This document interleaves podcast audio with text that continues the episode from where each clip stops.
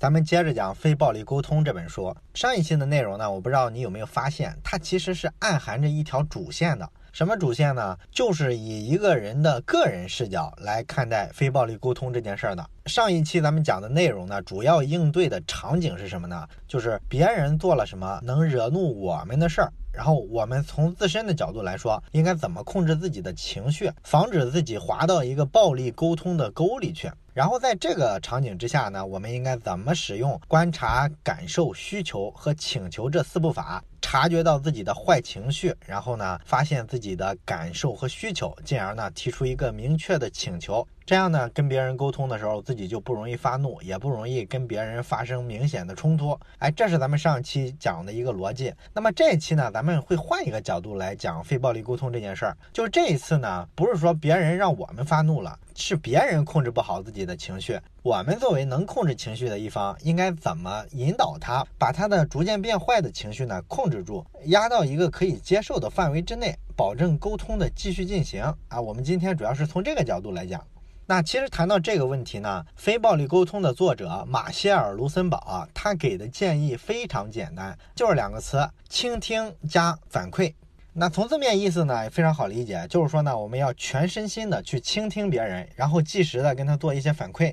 这个事儿听起来非常简单，具体应该怎么做呢？咱们先看一个例子。有一回呢，卢森堡就在美国给克利夫兰当地的一群社会青年呢做一个培训。那这部分社会青年呢，基本上就属于不太务正业的那种。所以呢，卢森堡啊给他们讲暴力沟通的时候啊，这些青年就显得非常的不在乎，也非常的不认真。而且呢，刚讲了一会儿之后，就有个人啊跳出来开始挑衅卢森堡。这个人呢就说：“哎呀，你说的那些什么非暴力沟通啊，都是些屁话。你睁开眼看看。”我们这儿多乱！我们这儿的人人人手里都有枪，怎么着？你面对一群有枪的人，你还打算跟他们唠唠叨叨，逼逼你说的那些什么非暴力沟通？你这不是扯吗？这个人讲完呢，全场的这些小伙子就哄堂大笑啊，有吹口哨的，有各种嘲笑的，就特别看不起卢森堡啊。卢森堡呢，这时候就开始倾听对方，听听对方心里到底在想什么。所以呢，他就开始问：听上去好像你对学到一些特别没用的东西这件事儿特别烦，对不对？然后刚才那个小伙子呢，就说：你这不废话吗？如果你生活在这地儿，你就知道了，你讲的那些东西啊，都是垃圾。哎，你看这个很不友好了，对不对？卢森堡呢也没有发火啊，他就接着问：你认为像我这种跑过来帮助你们的人，应该对你们的生活有一些基本的了解，对吗？对方说：对啊，就是这个意思啊。要按你说的那套，在你张嘴之前，你这脑袋就被人用枪打开花了，根本行不通。哎，卢森堡呢又问：所以你很希望来给你做指导的这个人，应该对你所面临的这个危险的情况有一个充分的了解，对不对？对方说：对啊，我就是希望这样。你看到这个地方的时候，刚才那个人挑衅的语气啊，已经大大的减弱了。卢森堡就用这种方式，不停的跟对方确认啊，你是表达这个意思吗？对不对？你是表达那个意思吗？对不对？就用这种对话的方式，一直持续了四十五分钟。四十五分钟之后，气氛完全发生了调转，这帮人开始展现出了对卢森堡特别的尊重和信任。然后配合卢森堡工作的还有现场的一位其他的工作人员。这位工作人员呢，就在现场问大家：“你们觉得卢森堡博士他这个人怎么样？”然后刚才挑衅卢森堡的那个小伙子，他就大声说：“他是我遇到的最好的顾问。”哎，你看这个评价，一百八十度大转弯，对不对？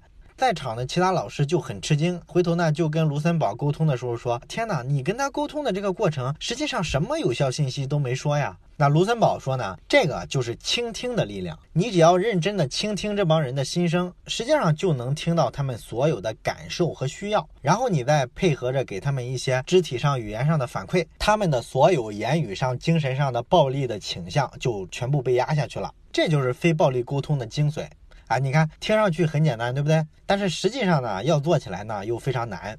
因为咱们刚才看这个例子里啊，讲的这个倾听的要点是什么呢？就是你绝对不要给对方任何的建议，也不要随便的去安慰对方。比如说啊，你们太不容易了啊，千万不要说这样的话。可是咱们现实生活里，咱们对倾听这个词的理解啊，其实都是有偏差的。你比如说，咱们在家庭里啊，这孩子跟父母之间呢，就有一种特别扭曲的对话。父母呢会认为他是在倾听孩子的诉求，孩子呢却觉得父母根本没有认真的听自己讲话。你比如说，有些小女孩啊，她开始长大之后，她已经有了基本的审美，所以呢，她就经常的照镜子。照镜子的时候呢，有的小女孩可能觉得自己怎么长得这么丑，哎，这时候呢，可能爸爸妈妈就出来说，哎呀，在爸爸妈妈眼里，你就是世界上最美的女孩。然后这小孩一般这时候啊，他心里都门儿清，他知道爸妈在说假话，所以他其实心里根本就不高兴。但是我们很多人呢，却以为像这种套路啊，就是所谓的倾听别人的内心，也包括说咱们好多朋友聊天啊，比如说闺蜜之间喝个下午茶啊，往往呢一个闺蜜分手了，另一个闺蜜呢就会安慰她一下午，安慰的主要过程就是在她面前大骂那个渣男，骂完了之后呢，又跟她说，哎呀，分了就分了，其实他根本配不上你，哎，类似这样的，你说这个跟那个父母安慰小女孩说她是世界上最美的女孩有啥区别，对不对？就是用特别假的话来安慰对方嘛，那这个能起到。一个安慰的效果吗？实际上是很难的。那还有人觉得呢？所谓的倾听别人的内心世界呢，就是给他做一个类比。比如说，别人说：“哎呀，我遇到一个特别挫折的事儿。”然后他马上说：“哎呀，你这算啥？你听听我的经历，我当年怎么怎么比你惨多了。”他认为这种反馈、这种互动就是认真倾听的表现。啊，也有些人认为呢，所谓的倾听呢，就是给他一些安慰性的话语，比如说：“哎呀，你已经非常努力了，这件事儿呢，不是你的错，你就是差了点运气而已。”啊，甚至有些人认为，所谓的理解对方、倾听对方，就是给他一个指引。比如说，有人会直接否定对方的状态，他看到对方闷闷不乐，会直接告诉他：“哎呀，你别这么难过嘛，高兴一点。”你看啊，这是一个祈使句。祈使句其实就是带有一种命令的感觉，它是否定你之前这种状态的，就是你现在这个状态不对，你不应该这样，你应该换一种状态。你觉得它能起到安慰的效果吗？这是人与人之间的一种倾听吗？还有人认为啊，倾听就是表达同情心。当别人讲了一个特别痛苦的事儿之后，他可能的反应就是：哎呀，可怜的孩子，真可怜，来，我抱抱你啊！这个就是倾听了吗？在咱们好多人心里，咱们都认为这就是倾听别人的心事儿，让别人哭出来，或者说有什么不爽的事儿，有什么不爽的遭遇，把它完全讲出来，这就是倾听吗？其实完全不是。按照非暴力沟通的原则呢，这些都是错误的倾听的姿势。当然了，犯这个错误的也不仅仅是普通人，还有很多专业的人士啊，也弄不清楚什么是真正的倾听。你比如说心理医生，如果你接触过心理咨询师这个行业的话，你就会知道，他们这些心理咨询师啊，跟这些有心理问题的病人啊沟通的时候，一般采用的方式呢，就是不停的问问题。但是这种问问题，距离说真正的倾听一个人的内心，其实还是有很远的距离的。你比如说有一回啊，卢森堡就做过一次测试。他有一回呢，给二十三个心理医生做辅导，给他们讲非暴力沟通。他讲的过程中呢，他就做了一个小测试。他问了一个问题：如果这时候有一个人哎跑来向你们求助，那这个病人呢说我现在快崩溃了，我找不到活下去的理由啊，这是非常常见的一种心理问题嘛，特别抑郁，特别消极。那么你作为心理医生，这时候应该是一个怎么样的反应呢？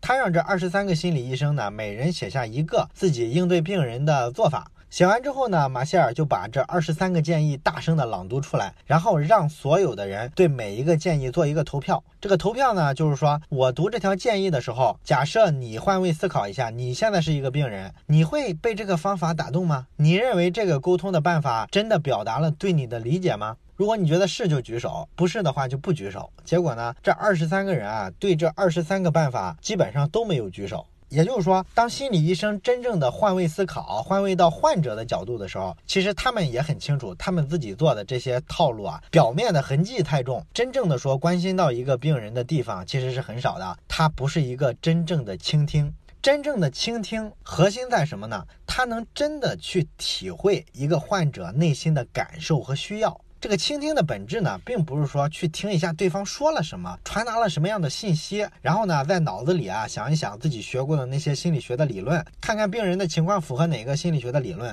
这不叫倾听，这是一种诊断。那卢森堡认为呢，在非暴力沟通里面，倾听就意味着你要放下自己头脑里已经有的所有的想法、所有的判断，一心一意的去体会别人此时此景此地他的一个感受，他的一个需要。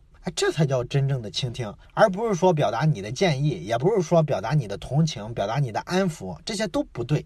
那要怎么做到这一点呢？其实也非常清楚，就是用咱们上一期讲过的非暴力沟通的模型。《非暴力沟通》这本书里举过一个例子，说有一位女士呢，她来找卢森堡咨询。当时呢，她就说了一个状况，就是这位女士啊，她的丈夫啊，整天责怪她。她丈夫最常说的一句话就是：“我和你说话有什么用？你从来都不好好听。”那马歇尔给这位女士的建议呢，就是让她认真的倾听一下她丈夫的内心世界。那怎么倾听呢？就是你呀，先去猜一猜，你猜一猜，此时此刻你丈夫内心深处他真正的感受和需要究竟是什么？你猜出一个结果来之后呢，就去跟你的丈夫谈一谈，沟通一下。这也是咱们说的倾听加反馈的一个效果。倾听到他内心的感受跟需要之后，一定要跟他做一个即时反馈。那这位女士呢，就说：“那我怎么猜呢？我是不是就猜他现在是在生我的气？”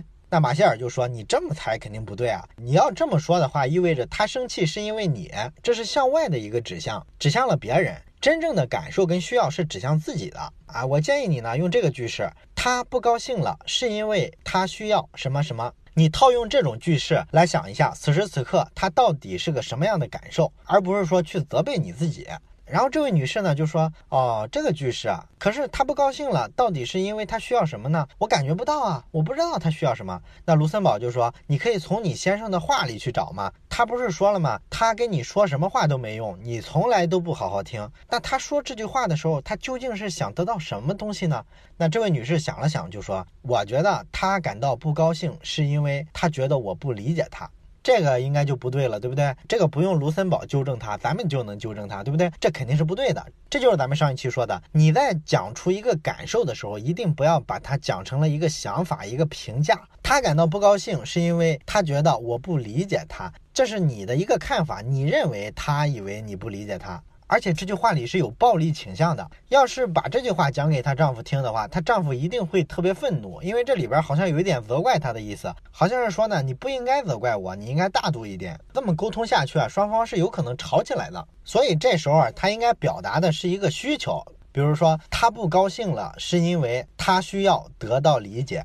你看，这就是一种明确的需要了，对不对？所以呢，她把这个需求啊提炼出来，然后去跟她丈夫聊，说是因为这个吗？这样就进入了一个非暴力沟通的沟通框架里面。按照咱们刚才讲的那个例子，你一步一步的抽丝剥茧，每一次都确认一下他的感受和需要，不需要给他任何实质的建议啊，或者提任何的意见，他就能感受到自己能被别人理解，被别人认真的倾听。这时候双方的这个沟通跟交互跟反馈就是非常良性的一种状况。那么咱们在反馈环节，刚才咱们也讲了，其实就是用上一期咱们讲过的非暴力沟通的四步法：观察、感受、需求和请求。咱们上一期讲的是你从自身出发，看一下自己的观察是什么，自己的感受是什么，自己的需要是什么，自己又能提出一个什么样的请求。那么这一期咱们讲的，你倾听别人的时候呢，你也要去想别人现在的观察是什么，他的感受是什么，他的需要是什么，他的请求是什么。但是因为他毕竟是别人嘛，咱们自己内心的这些东西啊，都可以。确认下来，而别人的这些东西呢，咱们只能猜，但是猜呢又有可能猜错，如果猜错了，这就容易产生沟通上的误解或者冲突了。所以说你才需要反馈，你猜了他的观察、感受、需要、请求之后，你要复述出来，跟他确认一下，看你猜对了没。所以说呢，你这个反馈的过程就非常重要。那你可能会问了，我要跟他怎么确认、怎么反馈呢？我是不是就直接问他，你刚才观察到了什么？你现在的内心是什么样一个感受？你有什么需求？你有什么请求？想让我怎么做？直接这么问吗？这么问是肯定不行的，这么问你得不到任何有效的信息。因为咱们上期也讲了，绝大部分人是分不清感受、需求跟想法、评价的区别的。你这么问，对方很可能说出一个评价，说出一个观点来，然后这个观点呢，可能又伤害到你，于是呢，你又觉得被冒犯了，然后你在跟他沟通的时候呢，又容易产生冲突了。所以说，不能这么问，这个问法呢，一定要足够具体，一定是你猜测到一个具体的结果之后，把这个结果抛给他，让他确认一下。比如说，你不能问你观察到什么，你刚才说了一件什么事儿，而是要说呢，我昨天开会没来，你说的是这件事儿吗？啊，这叫你对观察的一个推测，然后抛给他之后让他确认。啊，再比如说感受，你不能直接问你是什么感受，你是什么心情，这个很难得到一个准确的答案，你应该直接去猜测，你现在是不是觉得特别的伤心？这个叫基于倾听的反馈。再比如说请求，你也不能直接问说你是有什么需要我帮你的吗？而是直接去猜测一个他可能会有的具体请求。比如说你是想让我帮你预定一下出差的酒店吗？你看这就非常具体了，对不对？所以对方是可以通过是或者不是这个封闭性的回答来确认你这个猜测的边界的啊。所以说这是提高沟通效率的一种反馈方式。那关于这个办法的应用呢，在《非暴力沟通》这本书里啊，讲了一个非常有意思的例子，就是说呢，有一位先生啊，他跟他的太太呢关系非常的紧张，他的太太呢经常责怪丈夫，你从来都不好好听我说话，然后丈夫的反应呢每次都是啊，我怎么没有啊？然后太太呢这时候就是反驳说啊，你就是没有。啊，类似这种拉锯的沟通呢，导致双方关系非常僵。然后卢森堡呢就去找到这个丈夫说：“你现在这个回复啊，肯定是火上浇油。为什么呢？因为我根本就看不出来你在认真的倾听你太太讲话。”这个当丈夫的一听就很困惑，是吧？这有什么问题呢？他明明就是指责我说我从来都不好好听他说话，可是在我看来，我就是好好听他说了，所以我肯定就反问他一句：我哪有吗？然后呢，卢森堡就说：这样，那我做一个角色扮演，现在呢，我扮演你的角色，我跟你太太谈一谈，我让你看看什么叫非暴力沟通。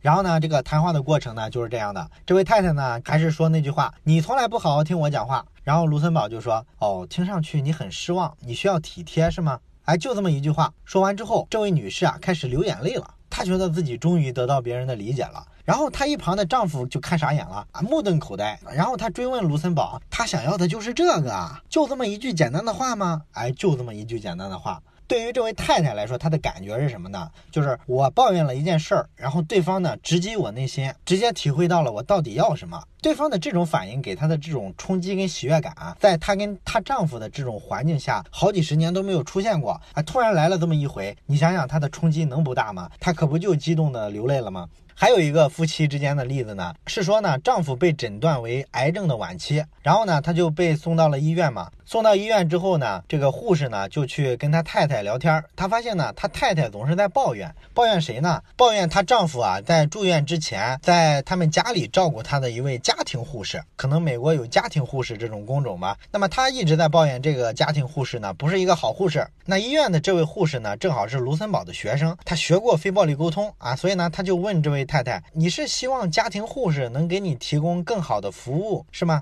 啊，你看，这是去猜测他的一个感受跟需要，对不对？然后这位太太呢就说，嗯，对她什么都没做，我老公只要脉搏跳的稍微快一点，她就跟我老公说，你停下来，别动了，不要走路，不要运动。然后护士这时候一听就问她说，你是担心你丈夫如果运动量很少的话，可能不利于他恢复健康，是这样吗？然后这位太太呢听到这儿就哭了啊，一边哭一边说，对我就是特别害怕失去他，我跟他生活了一辈子。然后护士就问他：“那你担心的是，如果有一天他走了，你会无依无靠，是这样吗？”然后对方就说：“对我没法想象，没有他，我怎么能活得下去？他一直在我身边。”然后护士就问他：“所以想到你自己要一个人生活，你就觉得特别的凄凉，是吗？”他说：“是，没有人会和我生活在一起，他就是我的全部。我有个闺女，我闺女甚至不跟我讲话。”然后护士又问他：“哦，你提到你女儿，你就很伤心，你是希望你们感情能好一些，对吗？”他说对，但是我女儿很自私，我现在都后悔我为什么要生孩子，生孩子有什么好处？那咱们看他对他女儿的感情其实非常差，对不对？但是谈到这儿呢，这位护士呢也没有劝他，啊没有说试图去弥合他们母女之间的关系，而是继续去关注他的感受和需要。护士说呢，听上去好像你很失望，好像你希望在你先生病重的时候啊，能有个亲人在你身边陪着。这位太太一听呢，就非常触动，就抱着这个护士哭，一边哭一边说：“哎呀，我老公病得这么重啊，我都不知道怎么办才好。除了你啊，我甚至都找不到一个跟我说话的人。我老公呢，病成这样，他又沉默不语，现在一句话都不跟我说。”护士听了呢，就说：“你是说在这么艰难的时刻，你希望你们两个能够互相支持，是吗？”然后这位太太说：“对。”讲到这儿呢，他就被这位护士对他的这个感受跟需要的这个体察能力给打动了，所以呢，他主动的提了一个请求，他说呢，请你用刚才这种谈话的方式跟我的先生谈一谈。然后这个护士呢，就用了这套谈话的方式啊，跟这位得了癌症的丈夫又谈了一谈，最后呢，他们两口子就密切的交流在一块儿了。咱们看这个过程非常有意思。这位太太呢，她一开始抱怨的是她的家庭护士，但是随着这个对话的深入呢，这位医院里的护士呢就能够挖掘到她内心真正的感受和需要。她发现呢，其实她真正需要的是在人生这么艰难的时刻，渴望和她的丈夫有一个非常密切的连接。所以说呢，这个过程才是一个倾听加反馈的一个标准的过程，而不是咱们普通人意义上理解的所谓的倾听，就是听别人讲讲他的故事，还甚至呢明确表个态啊，我坚决的支持你，这个不叫倾听。然后谈到说别人的这个情绪失控呢，有时候咱们还会遇到一些特别极端的情况。这种极端的情况呢，就不仅仅是说对方控制不好情绪，或者说有一些语言暴力了，有时候会出现一些身体上的暴力。你比如说有一个例子发生在卢森堡的一个女学生身上，她的这个女学生呢，当时在加拿大的多伦多市一个戒毒中心上班，专门帮别人戒毒的。那么晚上十一点的时候，她是值夜班的。这时候呢，突然有个男的闯进来，跟她说他要一间房间休息啊。这个男人呢，看上去好像是刚吸过毒的样子。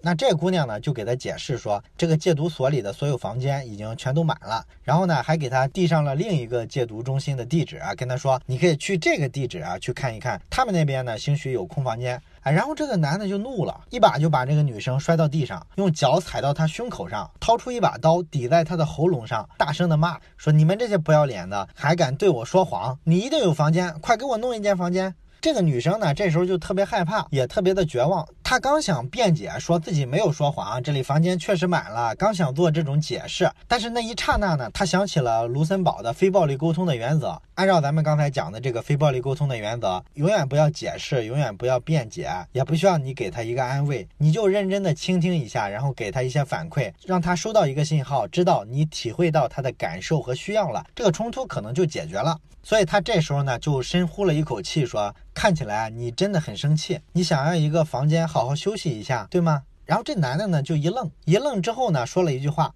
我确实是个伪君子，但是我他妈吸毒，我也需要别人的尊重啊！为什么就没有人尊重我？气死我了！连我的爸妈都看不起我，我需要尊重，尊重，知道吗？你看这时候有一个什么好的信号呢？他已经在主动的表达自己此刻的感受了。所以这个躺在地上的女生呢就赶紧追问说：你得不到别人的尊重，你很气愤是吗？”然后后面的场景呢，就跟咱们前面讲卢森堡去说服克里夫兰的那些不良少年是一样的套路，就是他不停的在问对方的感受和需要，不做任何的评价、任何的建议、任何的同情和安慰。那么这么聊聊了多长时间呢？三十五分钟。被人踩在地上，用刀架在脖子上聊了三十五分钟啊，也是够惊险的。那后来这个女生回忆就说，在她聊了几分钟之后，其实她就已经不把对方看成一个恶魔、一个歹徒了，因为她跟他聊几句之后，她马上就发现对方只不过是一个普普通通的活生生的人，只不过呢，他可能因为一些什么原因跟家里人出现了沟通隔阂，或者说跟这个戒毒中心的人打交道的过程中产生了很多的误会，所以呢，导致他出现了一个过激的行为。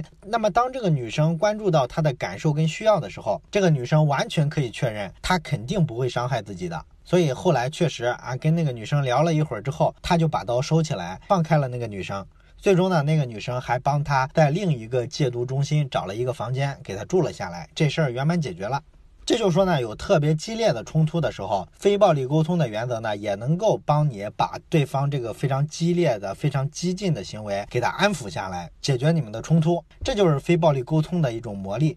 最后呢，咱们再讲一个卢森堡做过的，我认为最能体现倾听的内核的这么一个案例。这个案例呢是说有一个二十岁的女生，她呢被父母带过来给卢森堡，让卢森堡呢开导这个女孩。这个女孩是个什么状况呢？她接受过精神病的治疗，在之前的几个月里呢，她先后接受了药物治疗、住院治疗、休克疗法，所以呢就跟经历了一场灾难一样，整个人画风都变了，一句话都不说，见了谁都不说话，什么东西也不吃，呆若木鸡，一动不动。必须得他父母啊搀扶着他，他才能走。让他坐在椅子上之后呢，他身子会不停地发抖，眼睛呢呆呆地看着地板。